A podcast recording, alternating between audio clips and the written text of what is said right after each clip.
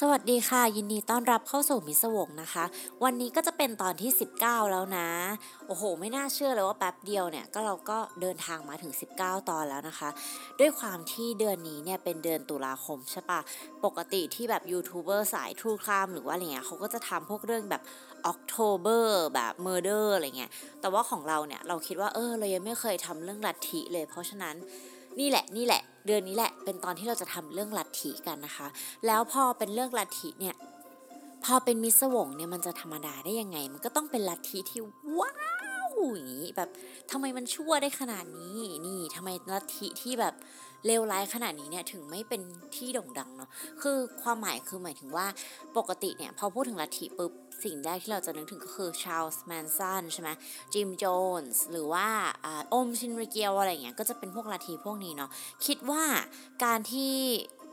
ลัทธิพวกนี้มันดังเพราะหนึ่งอย่างชาร์ลส์แมนสันเนี่ยเขาก็เป็นพวกแบบ manipulate เนาะทำให้คนเนี่ยไปฆ่าคนได้แล้วคนที่เขาไปฆ่าเนี่ยบังเอิญว่าเป็นดาราฮอลลีวูดด้วยแล้วก็วิธีการฆ่าก็อะไรต่างๆเนาะแล้วก็ด้วยตัวของคาริสมาของเขาเนี่ยมันก็เลยทำให้ลัทธิของชาร์ลส์แมนสันเนี่ยมันดังนะส่วนของจิมส์โจนเนี่ยมันมีผู้เสียชีวิตเยอะมากนะ900คนป่ะใช่ไหมประมาณนั้นเนาะถ้าจำไม่ผิดนะหรือว่าถ้าผิดก็ขอโทษด้วยนะคะแต่ว่าหรือว่าลัทธิอย่างอมชินริเกียวเนี่ยวิธีมันก็แบบโหสุดโต่งอะปล่อยแก๊สไซรินอะไรอย่างเงี้ยแต่ว่าลัทธิที่เอามาเล่าให้ฟังวันนี้เนี่ยชื่อว่า The Ant Hill Kids ค่ะอาจจะยังไม่ค่อยได้ยินในแบบไทยเนาะเพราะว่าเซิร์ชดูเนี่ยแทบจะไม่เจอข้อมูลเลยเจอแต่ว่าของฝรั่งแล้วก็เป็นพวกวิกิพีเดียหรือว่าบทความข่าวต่างๆอะไรแบบนี้มากกว่าจะเป็นแบบคนเอามา cover นะคะแต่ก็มีช่อง documentary ต่างๆที่เขาเอามาทำ documentary ก็มีอยู่ถ้าอยากลองดูก็ลองเสิร์ชดูได้เลยนะคะThe Ant Hill Kids นะคะแต่ว่าวันนี้เนี่ยเราเอามาสรุปให้ฟังแล้วในมิสวงนะแต่ว่าต้องเตือนเลยนะคะอันนี้เนี่ยไม่ได้ยิ่งกว่าแบบว่าน้องอายุต่ำกว่า18ปีไม่ควรฟังอีกเป็นถ้าเกิดว่าใครที่อยู่ในช่วงขวัญอ่อนหรือว่าไม่ชอบฟังเรื่องที่มีการทรมานคนหรือว่าเด็กหรือความสุดโต่งอะไรแบบนี้หรือสภาพจิตใจตอนนี้ไม่ค่อยโอเครู้สึกเครียดหรือว่าเศร้าอยู่แล้วหรือว่าแบบอะไรเงี้ยข้ามเลยนะคะเพราะว่าตอนนี้เนี่ยโหดมากมีทั้งผู้เสียชีวิตแล้วก็มีทั้งการทำทารุณกรรมต่างๆนะคะแต่ว่าด้วยความที่มันเป็นลัทธิอ่ะเราก็ไม่อยากจะข้ามความกราฟิกของเรื่องราวต่างๆไปกราฟิกในที่นี้คือภาพที่มันแบบเราจำเป็นต้องอธิบายว่ามันเกิดอะไรขึ้นบ้างเพื่อให้รู้ว่าเฮ้ยลัทธิเนี่ยมันเลวร้ายมากจริงๆนะคะก็เนี่ยแหละค่ะเป็น disclaimer เอาไว้ก่อนเลยนะคะถ้าเกิดใครยังไม่พร้อมหรือว่าน้องๆที่ยังแบบอายุน้อยๆอยู่ต้องมีผู้ปกครองฟังนะคะแล้วก็ต้องมีวิจารณญาณมากๆเลยนะคะแต่เชื่อว่าเลยแหละแบบไม่ว่าใครที่ฟังก็ต้องรู้สึกว่าเรื่องเนี้ยมันแบบแย่มากมันเป็นลัทธิที่แบบชั่วร้ายขนาดนี้นะคะแล้วก็มีอีกอย่างหนึ่งที่ทำให้เราเนี่ยอยากเล่าเรื่องนี้ก็คือเราเพิ่งดู Netflix หนังเรื่องซีรีส์เรื่อง Midnight Mass ถ้าใครยังไม่ดูก็ลองไปหาดูนะคะมันก็จะเกี่ยวกับศาสนาความเชื่ออะไรอย่างเงี้ยแล้วปกติแล้ว fundamental ของลัทธิเนี่ยมันก็จะมีเรื่องของศาสนาเข้ามาเกี่ยวแต่ไม่ได้หมายถึงว่าศาสนาเท่ากับลัทธินะศาสนากับลัทธิเนี่ยมันไม่เหมือนกันนะแต่ว่าเรื่องราวมันจะเป็นยังไงเดี๋ยวจะเล่าให้ฟังนะคะเรามาเริ่มจากการรู้จักตัวละครก่อนนะคะเจ้าลัทธิของเราเนี่ยชื่อว่าคุณ Roch Thériault ค่ะนามสกุลเขาจะมีความแบบฝรั่งเศสนิดนึงนะคะเพราะว่าคุณ Roch Thériault เนี่ยมาจากครอบครัวชาวแคนาดาฝรั่งเศสนะคะเกิดในวันที่16พฤษภาคมปี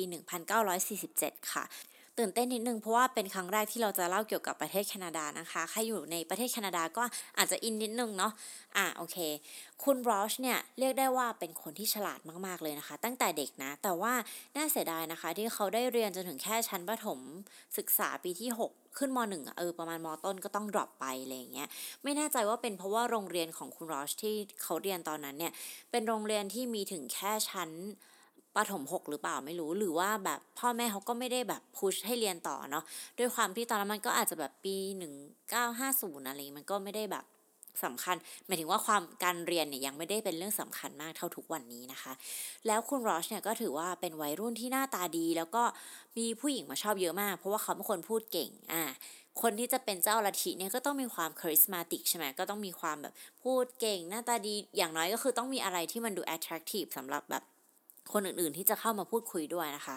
ซึ่งตอนที่คุณรอชอยู่ในครอบครัวเนี่ยครอบครัวเขาก็ค่อนข้างเคร่งศาสนานะคะแล้วศาสนาที่ทางครอบครัวเข้าร่วมเนี่ยก็คือโบสถ์ Seventh Day Adventist นะคะ ต้องบอกนะอีกทีหนึ่งว่าเรื่องราวที่จะเล่าเนี่ยมันอาจจะมีความเกี่ยวข้องกับโบสถ์ในการเซตอัพอะไรก็แล้วแต่ว่าสิ่งที่เจ้าลัทธิคนนี้เป็นหรือว่าสิ่งที่เกิดขึ้นเนี่ยมันไม่ได้เกี่ยวกับคำสั่งสอนของโบสถ์นะคะมันต้องแยกกันนะคุณรอชนะก็เข้าร่วมกิจกรรมของโบสถ์ Seventh Day Adventist นะคะแล้วก็ตอนนั้นเนี่ยคุณพ่อเนี่ยเขาชอบใช้ให้เขาเนี่ยไปเหมือนแบบไปเขาเรียกอะไรว่าเหมือนไปเคาะประตูตามบ้านแล้วก็เผยแพร่ศาสนาไปยื่นใบปลิวไปอะไรเงี้ยซึ่งคุณรอชเนี่ยไม่ชอบทำเลยเพราะเขารู้สึกแบบวัยรุ่นน่ะเนาะมันก็คือ1โดนเด็กแถวบ้านล้อ2คือแบบมันก็ไม่ใช่สิ่งที่เด็กวัยรุ่นจะชอบทำอ่ะแต่ว่าเขาก็ทำนะคะตอนที่อยู่กับครอบครัวคราวนี้เนี่ยด้วยความที่เขาหน้าตาดีแล้วก็พูดเก่งแล้วก็มีสมาชิกในโบสถ์หลายๆคนเนี่ยชอบที่จะฟังคุณรอชพูดทางโบสถ์เนี่ยก็เลยเหมือนแบบเขามีความแบบสามารถแล้วก็มีศักยภาพเนาะก็เลยให้เขาเนี่ยไปจัดสัมมนาแบบเกี่ยวกับศาสนาแล้วก็ต่อต้านการสูบบุหรี่อะไรเงี้ยแล้วก็ให้แบบเหมือนเกณฑ์ new follower อะไรประมาณนี้นะทำให้คุณรอชเนี่ยรู้ว่าเฮ้ยเขาเนี่ยแม่งมีความสามารถในการแบบพูดโน้มน้าวจิตใจคนแล้วก็มีเสน่ห์เนาะอะไรอย่างงี้คราวนี้เนี่ยเราก็ว้าไปนิดนึงนะคะในปี1967เนี่ยคุณรอชก็ได้พบกับภรรยาคนแรกของเขาค่ะชื่อว่าคุณฟรานซีนนะคะตอนนั้นเนี่ยคุณฟรานซีนอายุเพียง17ปีแล้วก็คุณรอชอายุ21ปีเท่านั้นเองนะคะทั้งสองคนก็เป็นแฟนกันแล้วก็มีความสัมพันธ์แบบปกติอะครอบครัวอะไรอย่างเงี้ยแล้วก็จนอยู่มาวันนึงเนี่ยคุณรอชเขามีอาการปวดท้องอย่างรุนแรงเลยแบบว่าเหมือนแบบอยู่ดีๆก็ปวดท้องแล้วก็มีอาเจียนอะไรแบบเนี้ยสุดท้ายคุณหมอเนี่ยก็วินิจฉัยว่าเขาเนี่ยมีแผลในกระเพาะแล้วก็มีการผ่าตัดนะคะแต่ว่าไม่รู้ว่าด้วยความที่ตอนนั้นมันอาจจะเหมือนการผ่าตัดมันอาจจะไม่ได้ดีมากหรืออะไรเงี้ยคุณรอชเนี่ยเขาก็เลยเหมือนเป็นโรคหลังจากการผ่าตัดเว้ยมันเรียกว่าโรคดัมปิ้งซินโดรมคือภาษาไทยมันเราพยายามเซิร์ชแล้วแต่ว่ามันไม่มีคำแปลที่แบบแน่นอนนะแต่ว่าอาการมันประมาณว่าสมมติว่าหลังจากที่เรากินอาหารประมาณ 15-30 นาทีเนี่ยเราจะแบบคลื่นไส้ปวดท้องท้องเสียใจสั่นหัวใจเต้นเร็วความดันต่ำนะอะไรอย่างเงี้ยแบบเหงื่อออกอ่อนเพลียต่างๆก็คือแปลกเป็นโรคที่แปลกไม่รู้ว่าคล้ายๆไปกดไหลย้อนหรือเปล่าไม่แน่ใจนะไม่แน่ใจเหมือนกันแต่ว่าเนี่ยไปหามาดัมปิ้งซินโดรมนะคะซึ่งการที่เขาเป็นโรคดัมปิ้งซินโดรมหลังจากที่เขาผ่าตัดอะค่ะมันทำให้เขาเนี่ยเหมือนแบบต้องเลี่ยงอาหารรสหวานจัดต้องแบบหลีกเลี่ยงการดื่มน้ำระหว่างทานอาหารอะไรเงี้ยแล้วมันก็ทำให้นิสัยของเขาอะค่ะเปลี่ยนไปด้วยนะคะจากคนที่แบบเคยอยู่ไปโบสถ์ไปนู่นนี่อะไรเงี้ยกลายเป็นคนที่แบบต้องดื่มสุราหรือว่าดื่มแอลกอฮอล์ค่ะเพื่อให้เขาเนี่ยลืมความเจ็บปวดหลังจากที่เขาแบบกินข้าวแล้วก็เป็นโรคดัมปิ้งซินโดรมนะคะต้องบอกว่าไม่รู้ว่าทำไมจริงๆเขาเลิกกินเหล้านะเพราะว่าจากอาการเขาเนี่ยไม่ควรจะกินเหล้าบอกว่ามันเหมือนแบบเขาไม่ควรจะกินอะไรที่แบบมันจะทำให้ร่างกายมันเนาะไม่ดีแต่ว่าอันนั้นแหละมันก็คือสิ่งที่เขาเนี่ยทำให้เขาติดเหล้าเนาะแล้วคราวนี้เนี่ยคุณฟรานซีนเนี่ยก็เริ่มรู้สึกว่าแบบเฮ้ยมันไม่ไหวแล้วนะอะสิ่งที่แบบเป็นอยู่เนี่ยมันก็ทำให้คุณรอชเนี่ยไปนอกใจคุณฟรานซีนนะคะกับผู้หญิงคนใหม่ที่ชื่อว่าจีเซลค่ะสุดท้ายเนี่ยคุณจีเซลเนี่ยกลายเป็นภรรยาที่ไปอยู่ในลัทธิกับคุณรอชด้วยนะคะแต่ว่าตอนนั้นเองคุณฟรานซีเนี่ยพอรู้เรื่องคุณจีเซลเนี่ยก็เลิกกันไปเนาะคุณรอชเนี่ยก็เลยไม่อยู่กับคุณจีเซลเลยแล้วก็หลังจากที่เขาเจ็บปวดจากโรคดัมปิ้งซินโดรมเนี่ยเขาติดเหล้าใช่ไหมอย่างที่บอกเขาติดเหล้าเขานี่มีความรุนแรงอะไรต่างๆแต่พออยู่ดีๆวันหนึ่งเขาก็สวิชเลยเว้ยจากคนติดเหล้าคนอะไรเงี้ยกลายเป็นแบบว่าหมกมุ่นเรื่องสุขภาพมากๆค่ะเพราะว่าช่วงนั้นเองเนี่ยเขาเริ่มอ่านตำราการแพทย์เกี่ยวกับแบบการรักษาตัวเองการผ่าตัดการอ่านตำราแพทย์โดยที่ไม่ได้เรียนไม่ได้แบบศึกษาไม่ได้เรียนหมอซึ่งตรงนี้เนี่ยแหละอาจจะทำให้การที่เป็นเจ้าลัทธิของเขาเนี่ยมันแอบน่ากลัวนิดนึงนะคะเพราะว่าเขามีความชอบที่จะทำการทดลองรักษาเพราะโดยที่เขาเนี่ยไม่เคยเรียนอะไรใดๆมาก่อนเลยคราวนี้พอมาเข้าถึงช่วงปี1970ค่ะเป็น Twilight Zone ของมนุษยชาติเกี่ยวกับเรื่องของเรื่องราวแปลกๆนะเช่นลัทธิหรือว่าการฆาตกรรมหรือฆาตกรต่อเนื่องอะไรก็แล้วแต่ปี1970นี่คือแบบมันมีความพีคจริงๆนะคือคุณรอชเนี่ยเขาก็เอาความสามารถอันนี้ค่ะในการที่ชอบโน้มน้าวคนนี่นั่นโน้นมาโน้มน้าวให้คนเนี่ยออกจากโบสถ์แอดเวนทิสต์แล้วก็เหมือนมา follow เขาแทนนะคะเพราะว่าด้วยความที่โบสถ์ Seventh Day Adventist เขาเหมือนแบบแอบไล่คุณรอชออกจากการเป็นสมาชิก ของโบสถ์ Seventh Day Adventist นะคะเพราะว่าเหมือนตัวคุณรอชเนี่ยจะมีปัญหากับทางโบสถ์นะคะน่าจะเป็นเรื่องของการเงินอะไรแบบนี้นะน่าจะมีการโกงเงินนะคะคราวนี้เนี่ยด้วยความที่คุณรอชเนี่ยเขาพูดเก่งแล้วก็มีคนที่เชื่อถือเขามากๆอะค่ะก็เลยเหมือนมีคนที่ออกจากโบสถ์แล้วก็ออกจากครอบครัวออกจากงานออกจากบ้านเข้ามาร่วมเกี่ยวกับศาสนากับคุณรอชนะคะคุณรอชเนี่ยก่อตั้งลัทธิในปี1977ค่ะตอนแรกอยู่ในเซนต์มาเรียรัฐควิเบกนะคะเป้าหมายของคุณรอชก็คือการสร้างชุมชนที่ทุกคนจะแบบอยู่ร่วมกันอย่างมีความสามัคคีและเท่าเทียมกันเนาะแล้วก็ฟังคุณรอชแบบเหมือนเขาเรียกอะไรวะเทศแต่เขาเนี่ยห้ามไม่ให้คนในกลุ่มที่ติดตามเขามาเนี่ยห้ามติดต่อกับครอบครัวของพวกเขานะคะแล้วก็ต้องตัดขาดจากโบสถ์ Seventh Day Adventist ด้วยซึ่งเอาจริงๆแล้วมันก็ค่อนข้างขัดกับคำว่าเท่าเทียมสามัคคีเสรีภาพอะไรก็แล้วแต่ป่ะแต่มันช่างมันเถอะเป็นว่าทุกคนก็ต้องทำตามคุณรอชนะคะซึ่งคุณรอชเนี่ยก็ให้ทุกคนเนี่ยสร้างทุกอย่างด้วยมือของตัวเองนะคะตรงที่เซนส์มารีที่ไปตั้งโลกลากเนี่ยมันก็จะเป็นเหมือนป่าเหมือนอะไรแบบนี้ซึ่งทุกอย่างเนี่ยก็ต้องถูกสร้างด้วยมือเช่นเต็นท์กระท่อมบ้านอะไรเงี้ยซึ่งคุณรอชก็ไม่ได้ทำอะไรนะคะนอกจากให้ทุกคนสร้างนะซึ่งตอนนั้นเองก็จะมีผู้ใหญ่ประมาณ13คนแล้วก็มีเด็กๆนิดหน่อยนะคะซึ่งคุณรอชบอกว่าตอนที่เขาเห็นทุกคนกำลังสร้างบ้านสร้างเต็นท์สร้างกระโจมสร้างนี่สร้างโน่นเนี่ยทุกคนดูเหมือนมดเลยเนาะเขาก็เลยตั้งชื่อลัทธิของเขาเนี่ยว่า The Ant Hill Kids นะคะก็กล้าเนาะที่จะ เปรียบคนเหมือนมดนะเพราะตัวเองเป็นคนใช้เขาแหละคราวนี้เนี่ยพอทุกอย่างมันถูกจัดตั้งมาเป็นลัทธิแล้วเนี่ยการที่พวกสาวกต้องออกมาจากครอบครัวของตัวเองแล้วก็ไม่ได้ติดต่อกับคนที่พวกเขาสามารถที่จะแบบสื่อสารแบบปกติได้ต้องบอกว่าสังคมในแอนฮิลคิสเนี่ยเขาไม่ได้ตัดขาดจากโลกภายนอกนะคะเพราะว่าเด็กๆหรือว่าผู้ใหญ่ในลัทธิเนี่ยก็ต้องทำงานใช่ป่ะเช่นปลูกนี่นั่นโน่นทำน้ำผึ้งทำไซรัปทำไม้เขาเรียกอะไรเอาไม้มาแกะสลักอะไรอย่างเงี้ยค่ะซึ่งเขาก็จะเอากลับเข้ามาขายให้กับคนในสังคมในหมู่บ้านอะไรแบบนี้แต่มันก็จะแบบเป็นสังคมปิดอะนะในแอนฮิลคิดส์ซึ่งก็จะมีคนที่เป็นใหญ่ที่สุดก็คือคุณรอชนั่นเองนะคะตอนนั้นเองเนี่ยที่คุณรอชเริ่มตั้งตัวออกมาเป็นแบบเหมือนเป็น messenger จากพระเจ้าได้รับสารจากพระเจ้าอะไรเงี้ยค่ะแล้วก็บอกว่าในปีที่1979เดือนกุมภาพันธ์นะพระเจ้าจะล้างโลกตามสไตล์ผู้นำลัทธิเลยค่ะก็เป็นเรื่องแบบตัวเองเนี่ยก็จะเป็นศูนย์กลางของลัทธิเนาะแล้วก็จะเป็นตัวที่เชื่อมต่อกับพระเจ้าอะไรประมาณนี้คราวนี้เนี่ยพอถึงปีกุมภาพันธ์1979เนี่ยตามที่พระเจ้าจะต้องเสด็จมาล้างโลกเนี่ยก็ไม่มีอะไรเกิดขึ้นค่ะคือก็ผ่านไปอย่างแบบสงบไปถึงมีนาคมเมษายนทุกคนในคอมมูนิตี้เนี่ยก็เริ่มแบบว่ามันยังไงวะมันยังไงแบบหรือว่ามันอะไรอย่างนี้คุณรอชเนี่ยก็พยายามหาทางตัวรอดโดยการบอกว่าเฮ้ยเวลาของพระเจ้าอ่ะกับเวลาของคนน่ะมันเป็นคนละแบบไทม์โซนกันนะมันก็เลยอาจจะคลาดเคลื่อนได้เนาะเอาจริงๆคือถ้าเราอยู่ในลัทธิเนี่ยเราก็คงแบบหรอวะแต่ก็แต่ก็ไม่รู้นะว่าทำไมทุกคนยังแบบยังอยู่แต่นั่นแหละค่ะตรงนี้แหละเป็นจุดเริ่มต้นที่ทำให้คุณรอชเนี่ยเริ่มแบบใช้ความรุนแรงกับคนที่เข้ามาร่วมลัทธิด้วยกันนะคะคือเขาเนี่ยเริ่มลงโทษคนที่แบบคิดจะต่อต้านหรือว่าไม่เชื่อว่าเขาเนี่ยเป็นแบบผู้นำสารจากพระเจ้าอะไรอย่างเงี้ยด้วยการใช้ความรุนแรงนะความรุนแรงเนี่ยก็จะมีแบบหลายๆอย่างเช่นตีหรือว่าเคี่ยนพวกเขาด้วยเข็มขัดหรือว่าค้อนนะคะห้อยคนลงมาจากลงเพดานนะถอนขนตามร่างกายแบบทีละเส้นอย่างเงี้ยหรือแม้แต่แบบว่าขอโทษนะคะคืออุจจาระลดคนอะไรเงี้ยในกลุ่ม Ant Hill Kids เนี่ยแหละค่ะแต่ว่าทุกคนเนี่ยก็ยังไม่ออกจากลัทธินี้นะคะต้องบอกว่าทฤษฎีกบต้มก็ยังใช้ได้อยู่นะคะทฤษฎีกบต้มก็คือการเปรียบเทียบง่ายๆค่ะว่าถ้ามันมีหม้ออยู่2ใบ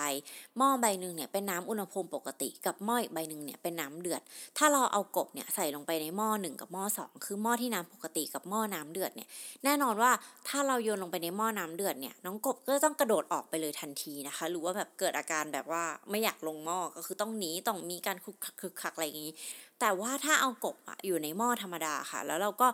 ค่อยๆเติมไฟให้น้ำมันค่อยๆเปลี่ยนจากอุณหภูมิธรรมดาเนี่ยเป็นน้ำอุ่นเนี่ยเป็นน้ำอุ่นจนกลายเป็นน้ำร้อนเนี่ยรู้ตัวอีกทีกบก็สุกไปแล้วนะคะมันก็เลยจะทำให้แบบว่าเป็นการต้มกบโดยที่กบไม่โวยวายเหมือนกันค่ะการอยู่ในลัทธิเนี่ยมันก็เป็นทฤษฎีแบบนี้แหละค่ะตอนแรกๆเนี่ยมันก็จะเริ่มจากเรื่องเล็กๆน้อยๆแหละเช่นให้เรา ตัดขาดจากเพื่อนเราครอบครัวเรานะต้องเชื่อเจ้าลัทธิคนเดียวเท่านั้นอะไรแบบนี้สุดท้ายเนี่ยมันจะค่อยๆมีความรุนแรงหรือว่ามีความเวียดมากขึ้นแต่ว่าด้วยความที่เราเป็นกบต้มที่อยู่ในอุณหภูมิแบบว่าค่อยๆร้อนขึ้นนะคะจนเราอะไม่รู้เราชินกับอุณหภูมิรอบข้างไปแล้วว่าอ๋อมันก็ธรรมดามั้งอ๋อหรือว่ามันก็เป็นอย่างนี้วะอะไรแบบนี้นั่นนะคือทฤษฎีของการอยู่ในลัทธินั่นเองนะคะคราวนี้เนี่ยพอหลังจากที่คุณรอชเนี่ยเขาได้เริ่มใช้ความรุนแรงกับคนในลัทธินะคะมันก็รวมไปถึงการทำทารุณกรรมต่างๆนะผู้หญิงทุกคนในลัทธิเนี่ยแต่งงานกับคุณรอชนะหมายถึงว่าเป็นเมียคุณรอชก็คือเป็นเมียของเจ้าของลัทธิก็คือเขาเป็นเจ้าของผู้หญิงทุกคนในลัทธินะคะแล้วก็ผู้หญิงกับผู้ชายในลัทธิเนี่ยไม่สามารถที่จะแบบว่ามีเซ็กส์อะไรอย่างเงี้ยกันได้นะทั้งที่บางคนอาจจะคบกันมาเป็นแฟนกันอะไรอย่างเงี้ยก็ไม่ได้นะคะทุกสิ่งทุกอย่างจะต้องผ่านการสั่งของคุณรอชเท่านั้นนะคะนอกจากนั้นเนี่ยพอเขาแบบว่ามีอะไรกับผู้หญิงในลัทธิของเขาใช่ไหมคะเขาก็กลายเป็นคุณพ่อของลูกๆในกับผู้หญิงในลัทธินะคะโดยมีลูกมากกว่า20กว่าคนเลยทีเดียวเนาะแล้วมันก็มีการแบบล่วงละเมิดทางเพศแบบเด็กๆอะไรอย่างนี้ด้วยนะคะโอเคหลังจากนั้นเนี่ยปัญหาการดื่มของคุณรอชเนี่ยก็กลับมาอีกครั้งนึงแต่ว่าคนในลัทธิเนี่ยห้ามดื่มนะห้ามกินแอลกอฮอล์ต้องกินอาหารแบบออร์แกนิกอะคือเหมือนแบบต้องคลีนมากๆอะเพื่อให้สมกับการที่ออกมาเป็นแบบอยู่ในลัทธิของคุณรอชแต่ว่าเจ้าลัทธิแม่งชอบกินเหล้าเว้ยก็คือทุกครั้งที่กินเหล้าเนี่ยก็จะมีความแบบว่าเริ่มการใช้ความรุนแรงมากขึ้นเรื่อยๆนะคะบางครั้งเนี่ยเอาให้สมาชิกที่คุณรอชมองว่าแบบกระด้างกระเดื่องอะไรเงี้ยก็ให้สมาชิกในลัทธิอะค่ะเอาค้อนมาทุบขาตัวเองคือไม่ใช่คุณรอชทำนะคือบังคับให้เขาอะทุบเอาค้อนทุบขาตัวเองหรือว่านั่งบนเตาไฟอย่างเงี้ยหรือว่าให้กัดหัวไหล่กันแบบว่าเธอกัดหัวไหล่คนนั้นสิหรือว่ากินซากหนูหรือว่าบางครั้งก็ให้กินอุจจาระอะไรอย่างเงี้ยถ้ามีคนที่คิดจะหนีก็จะถูกตัดนิ้วเท้านะคะด้วยลวดหรือบางครั้งไม่ได้หนีด้วยแต่ว่าเธอพักดีกับฉันใช่ไหมงั้นพิสูจน์โดยการตัดนิ้วเท้าตัวเองมันอะไรวะแล้วคือการทารุณกรรมเนี่ยขยายไปถึงลูกๆของลัทธิด้วยนะคะคือนอกจากที่จะถูกทารุณกรรมทางเพศแล้วเนี่ยยังถูกแบบว่าบางทีเอาเครื่องพ่นไฟอะค่ะเผาเด็กเอาไว้จี้อะไรเงี้ยแล้วก็เอาตอกไว้กับต้นไม้เอาเด็กอะตรึงไว้กับต้นไม้นะคะแล้วก็ให้เด็กๆในลัทธิด้วยกันนะคะเอาหินปาใส่คือมันโรคจิตนะแต่ว่าเนี่ยยังเป็นแค่จุดเริ่มต้นเท่านั้นเองนะคะเพราะฉะนั้นใครที่ไม่ชอบเรื่องแบบนี้เลยก็ออกได้นะคะตอนนี้เดี๋ยวไปเจอกันที่ตอนหน้านะคะแต่ถ้าเกิดจะไปต่อก็มาค่ะคุณรอชเนี่ยเขารู้สึกว่าเขาเนี่ยเป็นสิ่งมีชีวิตที่ศักดิ์สิทธิ์นะคะก็คือเป็นผู้เถรลัทธิของพระเจ้านะคะแล้วก็เริ่มผ่าตัดคนในลัทธิโดยที่ไม่จำเป็นอย่างเช่นรู้สึกว่าเจ็บนิ้วอะตัดนิ้วอะไรอย่างเงี้ยคือมันเวียดมากเลยเว้ยคราวเนี้ยมันมีผู้ชายคนหนึ่งค่ะชื่อกายได้แบบว่าเข้ามาอยู่ในลัทธิด้วยคุณกายเนี่ยรู้จักลัทธิของคุณรอชผ่านทางหนังสือพิมพ์นะคะต้องบอกว่าบางทีเนี่ยมีนิตยสารหรือว่าหนังสือพิมพ์เนี่ยทำเรื่องสกู๊ปข่าวเกี่ยวกับลัทธินี้ด้วยนะเพราะว่ามันแบบเหมือนคนไม่อยู่ในป่าด้วยกันมันดูบริสุทธิ์นะแถมหนังสือพิมพ์เนี่ยก็เรียกคุณรอชว่า gentle mountain guy นะคะหรือว่าชายผู้อ่อนโยนที่อยู่ในหุบเขาอะไรเงี้ยทั้งที่แบบความเป็นจริงคือไม่ใช่นะคะผู้ชายที่ชื่อกายเนี่ยเขาอยู่ในลัทธินะคะแล้วก็คุณกายเนี่ยเขามีเหมือน IQ ที่ไม่ค่อยสูงมากค่ะเขาอาจจะแบบมีปัญหาทางจิตนิดหน่อยอะไรเงี้ยซึ่งทางคุณรอชเนี่ยก็เลยมอบหน้าที่ให้คุณกายเนี่ยเลี้ยงดูเด็กๆในลัทธิค่ะเหมือนดูแลเป็นเบบี้ซิตเตอร์อะไรอย่างงี้แต่นะเด็กๆที่ถูกดูแลเนี่ยต้องไม่ใช่ลูกที่เป็นสายเลือดโดยตรงของรอชนะคะคือรอชเนี่ยจะปฏิบัติกับเด็กๆในลัทธิถ้าเป็นลูกเขาโดยตรงแบบมีเชื้อสายเขากับเป็นเด็กที่ติดมาอะไรเงี้ยต่างกันนะคะคราวนี้ก็มีน้องคนนึงค่ะน่าสงสารมากนะคะชื่อว่าน้องซามูเอลค่ะเขาอายุแค่เพียง2ขวบเองนะคะก็เรียกได้ว่าเขาเนี่ยเกิดขึ้นมาก็อยู่ในลัทธินี้เลยนะคะอยู่ดีๆน้องซามูเอลเนี่ยก็น่าจะมีปัญหาอะไรบางอย่างนะเกี่ยวกับการติดเชื้อทำให้เขาเนี่ยไม่สามารถที่จะ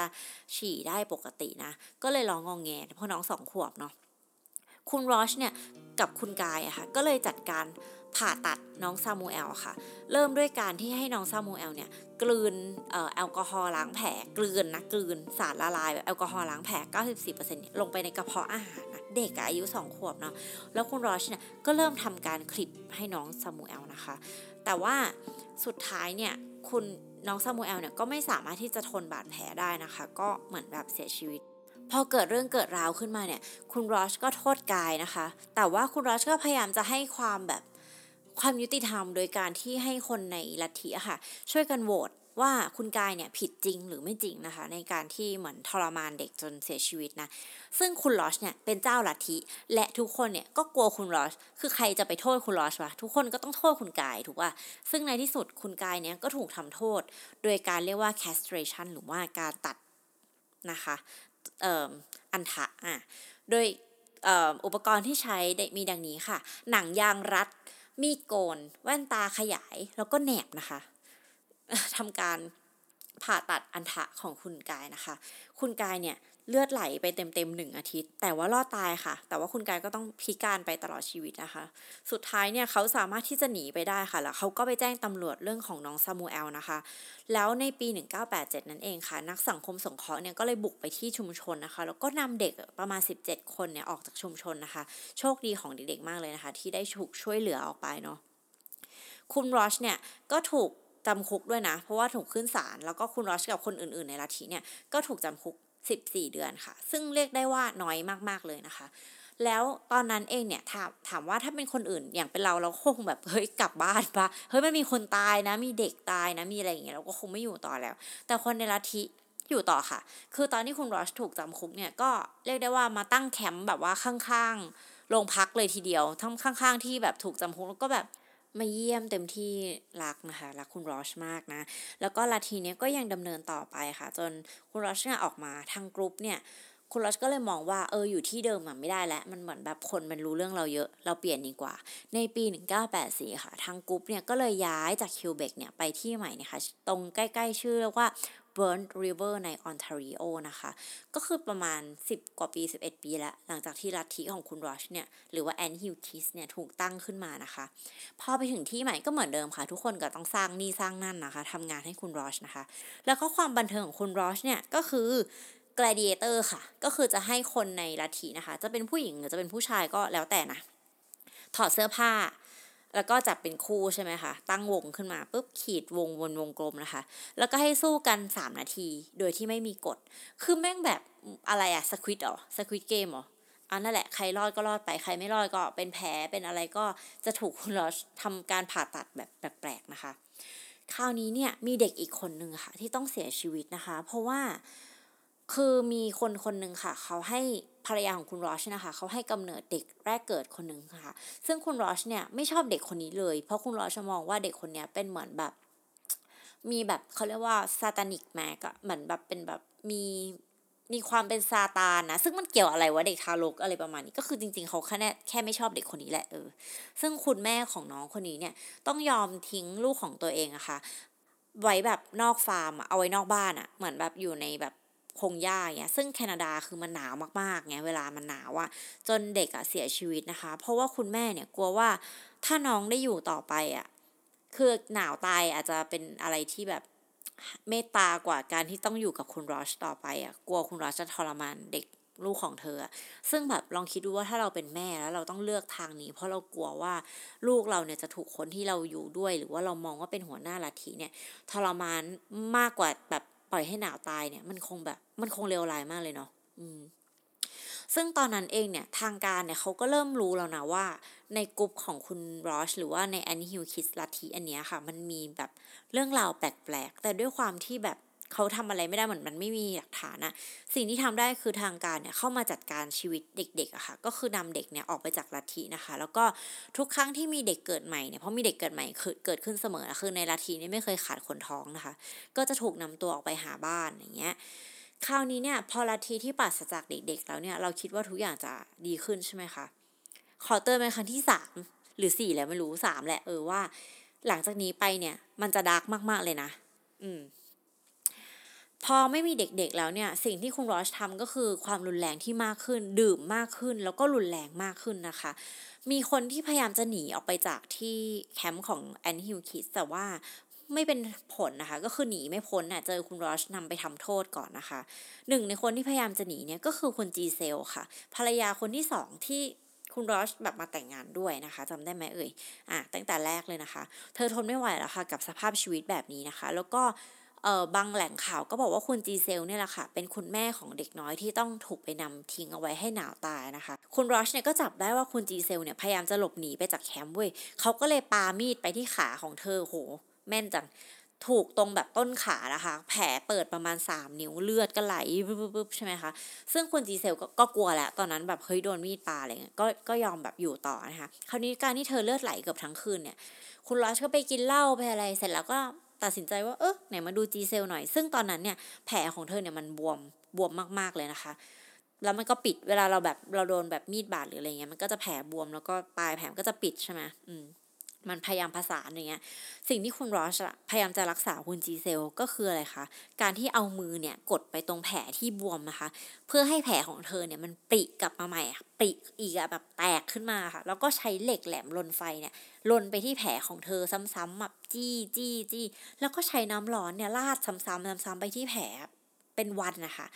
ปิดท้ายการทำแผลของคุณจีเซลด้วยการหยอดเกลือและน้ำมันมะกอกเหมือนทาสเต็กปะงงแต่ว่าสุดท้ายเนี่ยแผลของคุณจีเซลเนี่ยดีขึ้นนะคะเธอไม่ได้ตายจากเหตุการณ์นี้นะคุณจีเซลก็เลยพยายามหนีอีกครั้งนึงแต่ว่าก็ไม่รอดอยู่ดีค่ะก็ยังต้องอยู่ในที่นี้ต่อไปนะคะนอกจากสิ่งที่คุณจีเซลโดนเนี่ยก็ยังมีอีกคนนึงค่ะที่ชอบโดนทำร้ายนะคะผู้ชายคนนี้ค่ะมีชื่อว่าคุณคลอดค่ะคุณคลอดเนี่ยไม่รู้ว่าไปทำผิดอะไรหรือว่าแค่เพียงคุณรอดเนี่ยไม่ชอบนะคะคุณคลอดโดนห้อยหัวจากเพดานนะคะแล้วก็ให้คนในชุมชนในลัทธิอะค่ะถอนขนคุณคลอดออกทีละเส้นนะคะโดยแบบข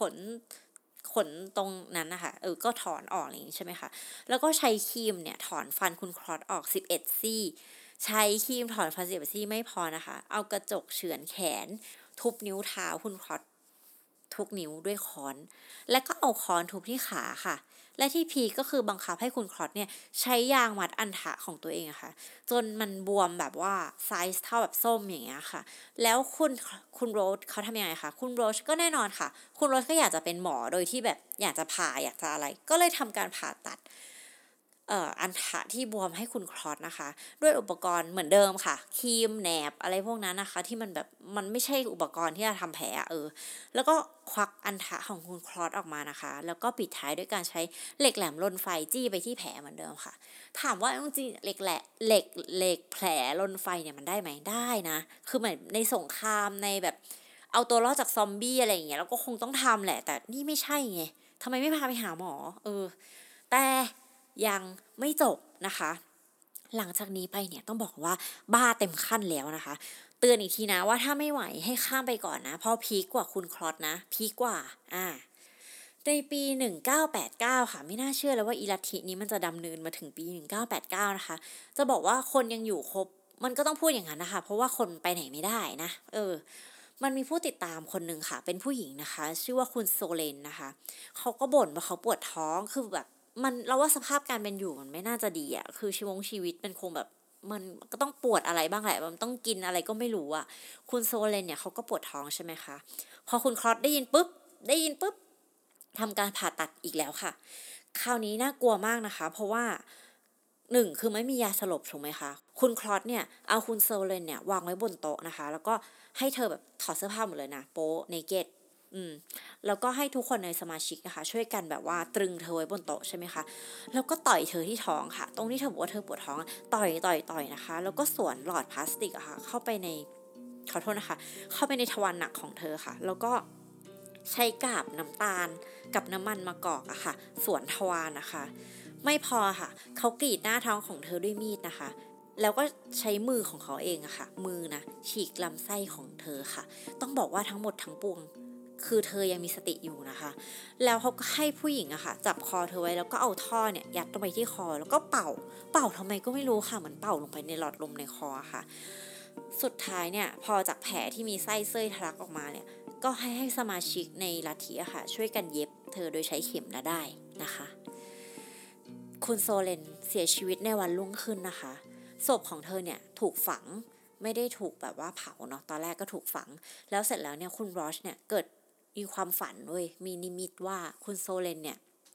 ท้องลูกของเขาอยู่ก็เลยทุกคนเนี่ยขุดศพขึ้นมาใหม่นะคะแล้วก็ทำพิธีแต่งงานกับศพค่ะแล้วก็อ้างกับทุกคนว่าเฮ้ยเขาว่ามีพลังในการจะฟื้นคืนชีพคุณโซเลนนะสิ่งที่เขาทำคือเขาทำอะไรรู้ไหมคะ เขาเจาะรูที่กะโหลกศีรษะของคุณโซเลนด้วยสว่านนะคะแล้วก็มาสเตอร์เบตหรือว่าช่วยตัวเองนะคะแล้วก็ปล่อยไปในสมองของเธอนะคะนี่คือวิธีการที่จะชุบชีวิตคุณโซเลนนะคะซึ่งแน่นอนไม่มีชีวิตฟื้นขึ้นมาอยู่แล้วนะคะโดยวิธีการนี้เนาะเขาก็เลยอ่ะงั้นก็เผาละกันเพราะว่าคุณรอสเนี่ยก็บอกว่าสงสัยคุณโซเลนจะแบบว่าก้าวข้ามผ่านไปดินแดนของพระเจ้าแล้วละมั้งก็เลยเผาศพเธอนะคะสุดท้ายเนี่ยแต่ว่าก่อนที่เขาจะเผาศพเธอเนี่ยคุณรอชเนี่ยเขาก็เอากระดูกซี่โครงของคุณโซเลนนะคะมาห้อยคอค่ะแล้วพอเป็นเผามาเป็นเท่าแล้วใช่ไหมคะคุณรอชเนี่ยก็เอาบางส่วนของเท่าเนี่ยมาใส่ไว้ในโถนะคะแล้วก็ช่วยตัวเองใส่โถในกระดูก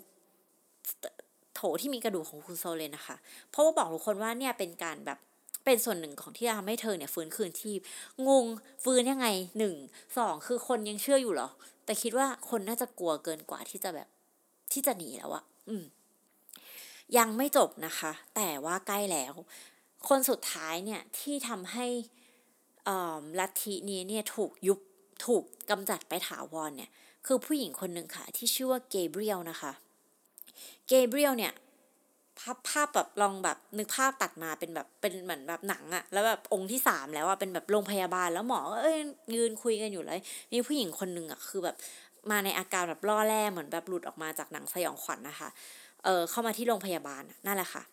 คือคุณโซเลนเนี่ยนะคะเขาเนี่ยพยายามจะหลบหนีออกจากชุมชนค่ะเพราะว่าแบบเขาถูกแบบทรมานโดยใช้แบบคุณรอชเนี่ยใช้เขาเรียกอะไรที่เชื่อมไฟอะเหมือนแบบไฟอะที่มันเป็นแบบฟู่ๆอย่างนั้นนะไปเผาที่อวัยวะเพศเธอค่ะแล้วก็ปักเข็มฉีดยาไปที่หลังเธอแล้วก็หักเข็มฉีดยาทิ้งนึกออกปะเพื่อให้ตัวที่มันเป็นเหล็กอะที่มันเป็นตัวเข็มอะมันแบบฝังอยู่ในหลังอะค่ะแล้วก็แบบถอนฟันของเธออะไม่ทำไมวะทั้งหมดเนี่ยไม่รู้เหมือนกันแต่ถอนฟันของเธอไปทั้งหมด8ซี่นะคะซึ่งทำให้คุณเกรเบียลเนี่ยเขาพยายามหนีออกจากแบบว่าชุมชนนี้ค่ะพอเขาพยายามจะหนีเนี่ยคุณรอดเนี่ยจับเขาได้นะคะพอจับได้เนี่ยคุณรอดก็เลยเอาตัดเต้านมของเธอบางส่วนออกอะค่ะแล้วก็ทุบหัวของเธอด้วยด้ามขวานด้ามที่มันเป็นด้ามทื่อนะคะด้วยความที่เธอถูกทรมานมากมายแล้วแบบสภาพต่างๆที่มันเป็นอยู่เนี่ยทำให้เธอมีปัญหาเกี่ยวกับมดลูกอะค่ะมดลูกของเธอเนี่ยมันหย่อนออกมาจนถึง3นิ้วเลยนะคะคุณรอดเนี่ยเห็นตามนั้นก็อยากจะรักษาค่ะก็เลยเอากำปั้นนะคะต่อยตรงนั้นอะตรงมดลูกที่มันหย่อนอะแล้วก็เหมือนแบบยัดเข้าไปกลับไปอะ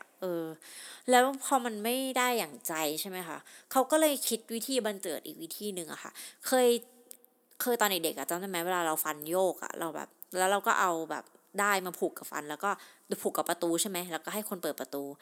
นั่นแหละค่ะขอให้นึกวิธีนั้นแต่ว่าสิ่งนั้นเกิดกับมดลูกที่หย่อนออกมานะคะซึ่งมันก็ไม่ได้อยู่แล้วโชคดีแค่ไหนแล้วที่ไม่ตายนะคะตอนนั้นเองเนี่ยคุณกาเบรียลก็เลยถูกนำส่งไปที่โรงพยาบาลที่ชุมชนในมอนทรีออลนะคะแต่ว่าพอหมอรักษาเธอเสร็จแล้วเนี่ยเธอกลับเข้าไปอยู่ที่ลัทธิอีกครั้งหนึ่งนะคะไม่เข้าใจเหมือนกันว่าทำไมนะเหตุการณ์มันก็เลยเป็นแบบเดิมค่ะคุณรอชเนี่ยก็ยังเมาแล้วก็ทรมานคนอย่างต่อเนื่องนะคะแต่ตอนนี้ทุกคนเริ่มรู้แล้วว่าถ้าคุณรอชจะกินเหล้าเมาปุ๊บเนี่ยทุกคนจะเข้าไปหลบในป่าเว้ยเหมือนแบบกระจายกันหลบไม่ให้คุณรอชเจอตัวแต่ว่าคุณเกเบรียลอะค่ะด้วยความที่เพิ่งกลับมาจากการรักษาแล้วก็อะไรก็แล้วแต่คุณเกเบรียลเนี่ยหนีไม่ทันนะคะแล้วอยู่ดีคุณรอชเนี่ยก็จับตัวคุณเกเบรียลเอาไว้เนี่ยแล้วก็ถามคุณเกเบรียลว่าเธอเคยบ่นว่าเธอเจ็บนิ้วใช่ไหมซึ่งอาจจะเป็นแบบการบ่นแบบแรนดอมตั้งแต่แบบอาทิตย์ที่แล้ว2อาทิตย์ที่แล้วอย่างเงี้ยว่าเจ็บนิ้วอะไรเงี้ยคุณรัชก็เลยตัดนิ้วของคุณเกเบรียลนะคะด้วยครีมตัดลวดนะคะแล้วก็บังคับให้คุณเกเบรียลเนี่ยเอามือวางไว้บนโต๊ะและทันใดนั้นเองอ่ะพอคุณเกเบรียลวางมือบนโต๊ะค่ะคุณรัชน่ะก็เอามีดแทงไปที่กลางมือของเธอทนมือของเธอเนี่ยมันตึงไว้กับโต๊ะใช่ไหมคะแล้วเลือดก็ไหล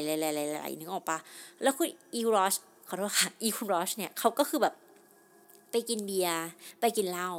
นะคะปล่อยให้คุณเกเบรียลเนี่ยเลือดไหลประมาณ45นาทีครึ่งชั่วโมง1อะไรเงี้ยแล้วก็กลับมาที่โต๊ะแล้วก็อ้าวเฮ้ยแขนเธอมันเป็นสีม่วงนี่อ้าวก็แน่นอนอีผีคือเลือดออกขนาดนั้นนะคะจนแขนคุณเกเบรียลเนี่ยเป็นสีแบบสีม่วงเหมือนแบบว่ามันเหมือนแบบมันช้ำหรืออะไรไม่รู้อะคุณรอชก็เลยแล่เนื้อที่แขนเธอค่ะแล่เนื้อจนแบบถึงกระดูกเลยนะเว้ยแล้วยังไม่พอเอาเลื่อยไฟฟ้าตัดแขนเธอแม่งเลยจบก็คือคุณเกเบรียลแขนขาดอ่ะแล้ว คนที่รอดมาได้อะค่ะที่เอามาเรื่องเนี่ยมาเล่าให้ฟังบอกว่าคุณเกเบรียลอะตลอดเวลาที่โดนคุณรอชทรมานแบบโดนตัดนิ้วโดนแล่แขนโดนมีดปักมืออะไรอย่างเงี้ยคุณเกเบรียลคือไม่ร้องเลยสักแอะนึงนะคะแล้วสุดท้ายเนี่ยเธอรอดแล้วก็หนีไปได้สำเร็จค่ะคราวนี้โรงพยาบาลก็เลยต้องแจ้งจับคุณรอชนะคะเพราะว่าครั้งที่แล้วเนี่ยอาการเจ็บปวดของเธอเนี่ยมันไม่รู้ว่าทำไมตำรวจไม่ได้จับนะแต่ว่าด้วยความที่เธอกลับมาอยู่ที่นี่ด้วยแหละก็เลยอาจจะไม่มีใครเอาเรื่องนะคะแต่ครั้งนี้เนี่ยโรงพยาบาลแบบมึงไม่ได้ละคือคนไข้แขนขาดนะคะมันก็เป็นเรื่องแบบอาญามันต้องแบบเฮ้ยไม่ได้อะคราวนี้ในปี1989เนี่ยนะคะคุณรอชก็ถูกจับในข้อหาทำลายร่างกายคุณเกรเบียลนะคะแล้วก็เจ้าหน้าที่เนี่ยก็เลยเข้ามาทำการสลายแอนท์ฮิลคิดนะคะโดยเจ้าหน้าที่จะบอกว่าเจ้าหน้าที่เนี่ยเขามีความแบบอยากจะทำลายตรงนี้อยู่แล้วแต่ด้วยความที่สภาพของตรงที่อยู่ตรงนั้นเนี่ยแล้วตรงประชาชนเนี่ยเขารู้ว่าตรงเนี้ยถูกจดทะเบียนว่าเป็นโบสถ์คือเหมือนทางของคุณรอชค่ะเขาจดทะเบียนตรงที่อยู่เนี่ยคอมมูนิตี้เนี่ยว่าเป็นโบสถ์เหมือนกับคนก็เลยไม่ได้เข้ามายุ่งเรื่องราวของโบสถ์อะไรประมาณนี้นะคะแต่ว่าเขาก็มีการเข้ามาแบบจัดการเรื่องสวัสดิการของเด็กอะไรเงี้ยไม่ให้เด็กถูกล่วงละเมิดไปมากกว่านี้หรือทุกครั้งที่มีเด็กเกิดขึ้นก็อย่างที่บอกเขาก็จะถูกเอาเด็กนำไปเลี้ยงที่อื่นนะคะไม่ให้อยู่ในที่นี้ต่อไปแต่ว่าคนที่อยู่ในลัทธิต่อไปเนี่ยมันก็คือแบบผู้ใหญ่ทางนั้นไงมันก็เหมือนเป็นแบบคอนเซนต์น่ะก็คุณไม่ได้หนีหรือคุณไม่ได้ออกมาแต่ความเป็นจริงก็คือเขาหนีไม่ได้นะคะคราวนี้เนี่ยคุณรอชเนี่ยก็ถูกจับแล้วก็ถูกตัดสินฐานทำลายร่างกายในการตัดแขนของคุณเกเบรียลนะคะจริงๆแล้วมันต้องเป็นแบบfirst degree murder ป่ะมันคือการฆาตกรรมนะแบบเนี้ยแต่ว่านั่นแหละเขาถูกตัดสินว่าเหมือนเป็นคดีอาญาอะไรประมาณนี้ก็เลยถูกจำคุกแค่12ปีนะคะผู้ติดตามลัทธิส่วนใหญ่เนี่ยก็เลยละทิ้งคุณรอชนะคะก็คือทุกคนก็อยากจะละทิ้งแล้วแหละแต่คงไม่กล้าแต่ว่าพอมีตำรวจเข้ามาจับก็เลยเหมือนถึงเวลาแล้วที่กูจะได้กลับไปอยู่ในสังคมปกติสักทีไม่ต้องคอยหลบๆซ่อนๆหรือว่า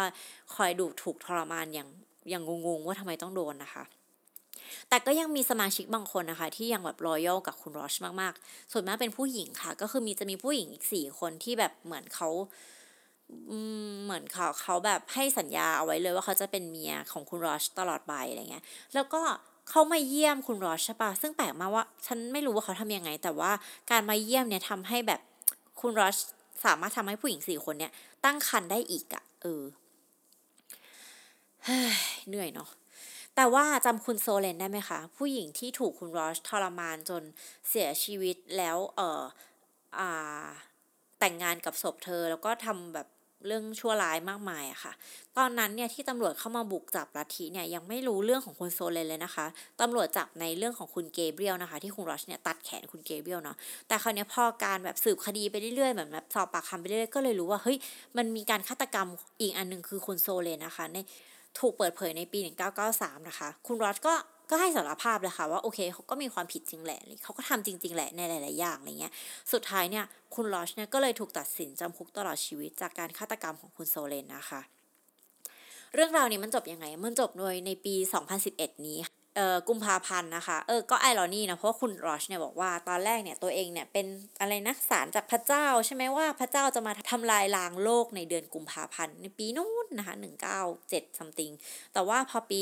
กุมภาพันธ์เนี่ยเป็นคุณรอชเองนะคะที่เสียชีวิตในห้องขังของเขาเองที่ดอชเชสเตอร์นะคะการตายของคุณรอชเนี่ยเกิดจากการที่เพื่อนร่วมห้องขังเขาเองอะค่ะเป็นคนฆ่านะคะคนนี้เนี่ยเป็นฆาตกรเหมือนกันวัย60ปีและชื่อว่าแมทธิวเจอราร์ดแมคโดนัลด์นะคะไม่ได้เป็นอะไรกับแมคโดนัลด์นะคะแต่ว่านั่นแหละแมทธิวเจอราร์ดแมคโดนัลด์คุณแมคโดนัลด์นะคุณแมคโดนัลด์เนี่ยในภาพก็คือเดินถือแบบเหมือนอาวุธอะคล้ายๆเป็นมีดเหมือนเป็นมีดที่ทำเองจากในคุกอะค่ะเดินไปให้ผู้คุมอะค่ะแล้วก็บอกว่าThat piece of shit is down. Here's the knife. I slice him up. ประมาณว่าไอ้ชั่วน่ะมันตายแล้วนะเนี่ยมีดที่ฉันเอาใช้เฉือนคอมันให้ตำรวจคือคุณแมคโดนัลด์เนี่ยบอกว่าทนคุณรอชไม่ไหวแล้วค่ะอาจจะรำคาญเพราะคุณรอชก็น่าจะยังมีความเป็นแบบนักเทศอยู่ป่ะอาจจะอยากแบบว่าให้คุณแมคโดนัลด์มาเป็นสาวกลัทธิหรืออาจจะเป็นเกี่ยวกับการที่คุณรอชเนี่ยเขาเป็นนักโทษที่เป็นคนดังก็คือตอนนี้เขายังอยู่ในคุกอะค่ะก็จะมีคนมาแบบ อสัมภาษณ์มาอะไรอย่างเงี้ยก็ถือว่าเป็นเจ้าลัทธิที่ดังมากๆอยู่ในแคนาดานะคะในคนในโลกเนี้ยเราอาจจะไม่รู้จักเขาแอสผู้นำลัทธิที่ชั่วร้ายนะแต่ว่าเขาน่าจะเป็นคนดังคนหนึ่งเลยในแคนาดาเพราะว่าเรื่องราวของเขาเนี่ยมันชั่วร้ายมากๆเลยนะคะเป็นยังไงบ้างคะกับลัทธิแรกของมิสวงนะคะบอกเลยว่าอ่านไปคือหมายถึงว่าตอนที่อ่านทำหาข้อมูลไปแล้วก็แบบเหมือนหยีตาบ่อยมากแบบเฮ้ยไม่คนเรามันถึงทำอย่างนี้ไม่อยากจะเชื่อเลยว่าก็เชื่อแหละเพราะว่าเป็นคนชอบแบบอ่านหรือดูทูคามาเนาะก็รู้ว่าคนเราเนี่ยมันโหดร้ายต่อกันมากๆนะแต่เหตุการณ์อันนี้มันแบบบียอนจะบียอนเลยว่ะแบบแม่งแบบเฮ้ยมันมันโรคจิตแล้วมันก็มีแบบการอยากจะมีความเป็นนักทดลองการแพทย์ต่างๆนะคะแล้วก็มันก็ไม่เข้าใจอยู่ดีว่าทำไมคนถึงอยากอยู่ในลัทธินะเพราะว่าแบบด้วยตัวเราอาจจะเป็นคนที่ตั้งคำถามมั้งว่าแบบเอาแล้วอันนี้แปลว่าอะไรแล้วคุณเป็นศาลจากพระเจ้าถ้าคุณเป็นได้ทำไมเราเป็นไม่ได้เราก็เป็นมนุษย์เหมือนกันอะไรอย่างเงี้ยคือมันแบบก็อาจจะมีความแบบอยู่ในลัทธิยากนิดนึงแต่ว่าทุกวันนี้เราก็อาจจะอยู่ในลัทธิบางอย่างที่เราไม่รู้ตัวนะคะคือในโลกนี้มันมีลัทธิเป็นพันเป็นหมื่นอันที่แบบบางคนเขามีความสนใจบางอย่างร่วมกันจริงๆนะคะถ้า comfortable ที่จะอยู่ในอะไรบางอย่างที่คล้ายๆลัทธิอ่ะมันก็โอเคนะแต่ว่าเราต้องดูด้วยแหละว่ามันเกินไปหรือเปล่ามัน beyond หรือว่ามันเรียกร้องบางอย่างจากเรามากเกินไปไหมถ้าอยู่เป็น community กันเฮ้ยทำกิจกรรมบางอย่างร่วมกันมีความสุขเอ้ยโอเคแต่ถ้าสมมติว่าแบบลัทธินั้นมันเริ่มเรียกร้องอะไรจากเรามากขึ้นเช่นแบบเราต้องเสียเงินเราต้องเสียเวลาเราต้องเอาชีวิตของเราไปผูกกับเขาเลยเราจะต้องเชื่อฟังคนที่เป็นผู้นำคนเดียวเท่านั้นอะไรแบบนี้เราว่ามันก็ต้องเดาแล้วแหละว่าเฮ้ยมันคือสิ่งที่ถูกที่ควรหรือเปล่าเพราะเราเชื่อว่าลัทธิหรือกลุ่มก้อนดีๆก็จะต้องเป็นสิ่งที่ซัพพอร์ตให้คนน่ะมี positive thinking แล้วก็เดินไปข้างหน้าแบบแฮปปี้จริงๆแล้วก็ไม่ได้แบบมันเรียกร้องอะไรที่เราไม่สามารถจะให้เขาได้อะไรเงี้ยค่ะก็อยากให้แบบช่วยกันดูแลคนข้างๆเนาะหรือก็ดูแลตัวเองด้วยเช็คด้วยว่าเฮ้ยเรานี่เข้าข่ายอยู่ในลัทธิหรือเปล่าอะไรเงี้ยเพราะว่าบางทีมันก็มีกลลวงบางอย่างที่ทำให้เราเนี่ยไม่รู้นะว่าเรากำลังอยู่ในลัทธิแล้วเรากำลังเป็นกบที่กำลังโดนต้มอยู่อย่างช้าๆนะคะโอเคเคสวันนี้ก็ประมาณนี้นะคะพูดมากนี่เจ็บคอเลยถ้าเกิดใครฟังจนจบต้องบอกเลยว่าเก่งมากนะแล้วก็หวังว่าจะไม่จิตตกนะคะถ้าดูถ้าฟังจนจบแล้วเนี่ยเรารู้สึกว่าเฮ้ยอะไรวะเนี่ยไปหาอะไรแบบไลฟ์ดูนะไปหาอะไรสนุกๆดูรอดูแบบไปดูอะไรนะ Black Widow อะไรเงี้ยไปดูหนังในโรงไปอะไรอย่างนี้ดีกว่าเดินเล่นช้อปปิ้งเล่นกับหมาเล่นกับแมวนะคะเพราะว่าเราเองเนี่ยอ่านไปหาข้อมูลไปยังจิตตกเลยนะคะก็ครั้งหน้าก็จะมาตอนที่เบาๆกว่านี้ละกันเนาะเดี๋ยวจะหาเรื่องราวสนุกๆมาให้ฟังตอนที่20แล้วเนี่ยใครอยากฟังอะไรบอกกันได้นะคะเข้ามาพูดคุยกันได้ในเพจมิสวงนะคะแล้วก็เดี๋ยวหลังจากที่ลงตอนนี้แล้วเนี่ยก็จะแปะรูปเริ่มข้อมูลของ Ant Hill Kids เนี่ยไว้ให้ในเพจมิสวงนะคะขอบคุณทุกคนที่ติดตามถึงตอนนี้นะคะถ้าเกิดใครไปทำงานแล้วก็อย่าลืมดูแลตัวเองดีๆนะอย่าลืมใส่หน้ากากล้างมือบ่อยๆนะคะแล้วก็ใครที่ยัง work from home อยู่ก็อย่าเพิ่งเบื่อเนาะหากิจกรรมทำสั่งอะไรอร่อยๆมากินนะคะอย่าเพิ่งจิตตกไปนะคะยังไงก็เป็นกำลังใจให้กับทุกคนค่ะดูแลสุขภาพด้วยนะคะสวัสดีค่ะ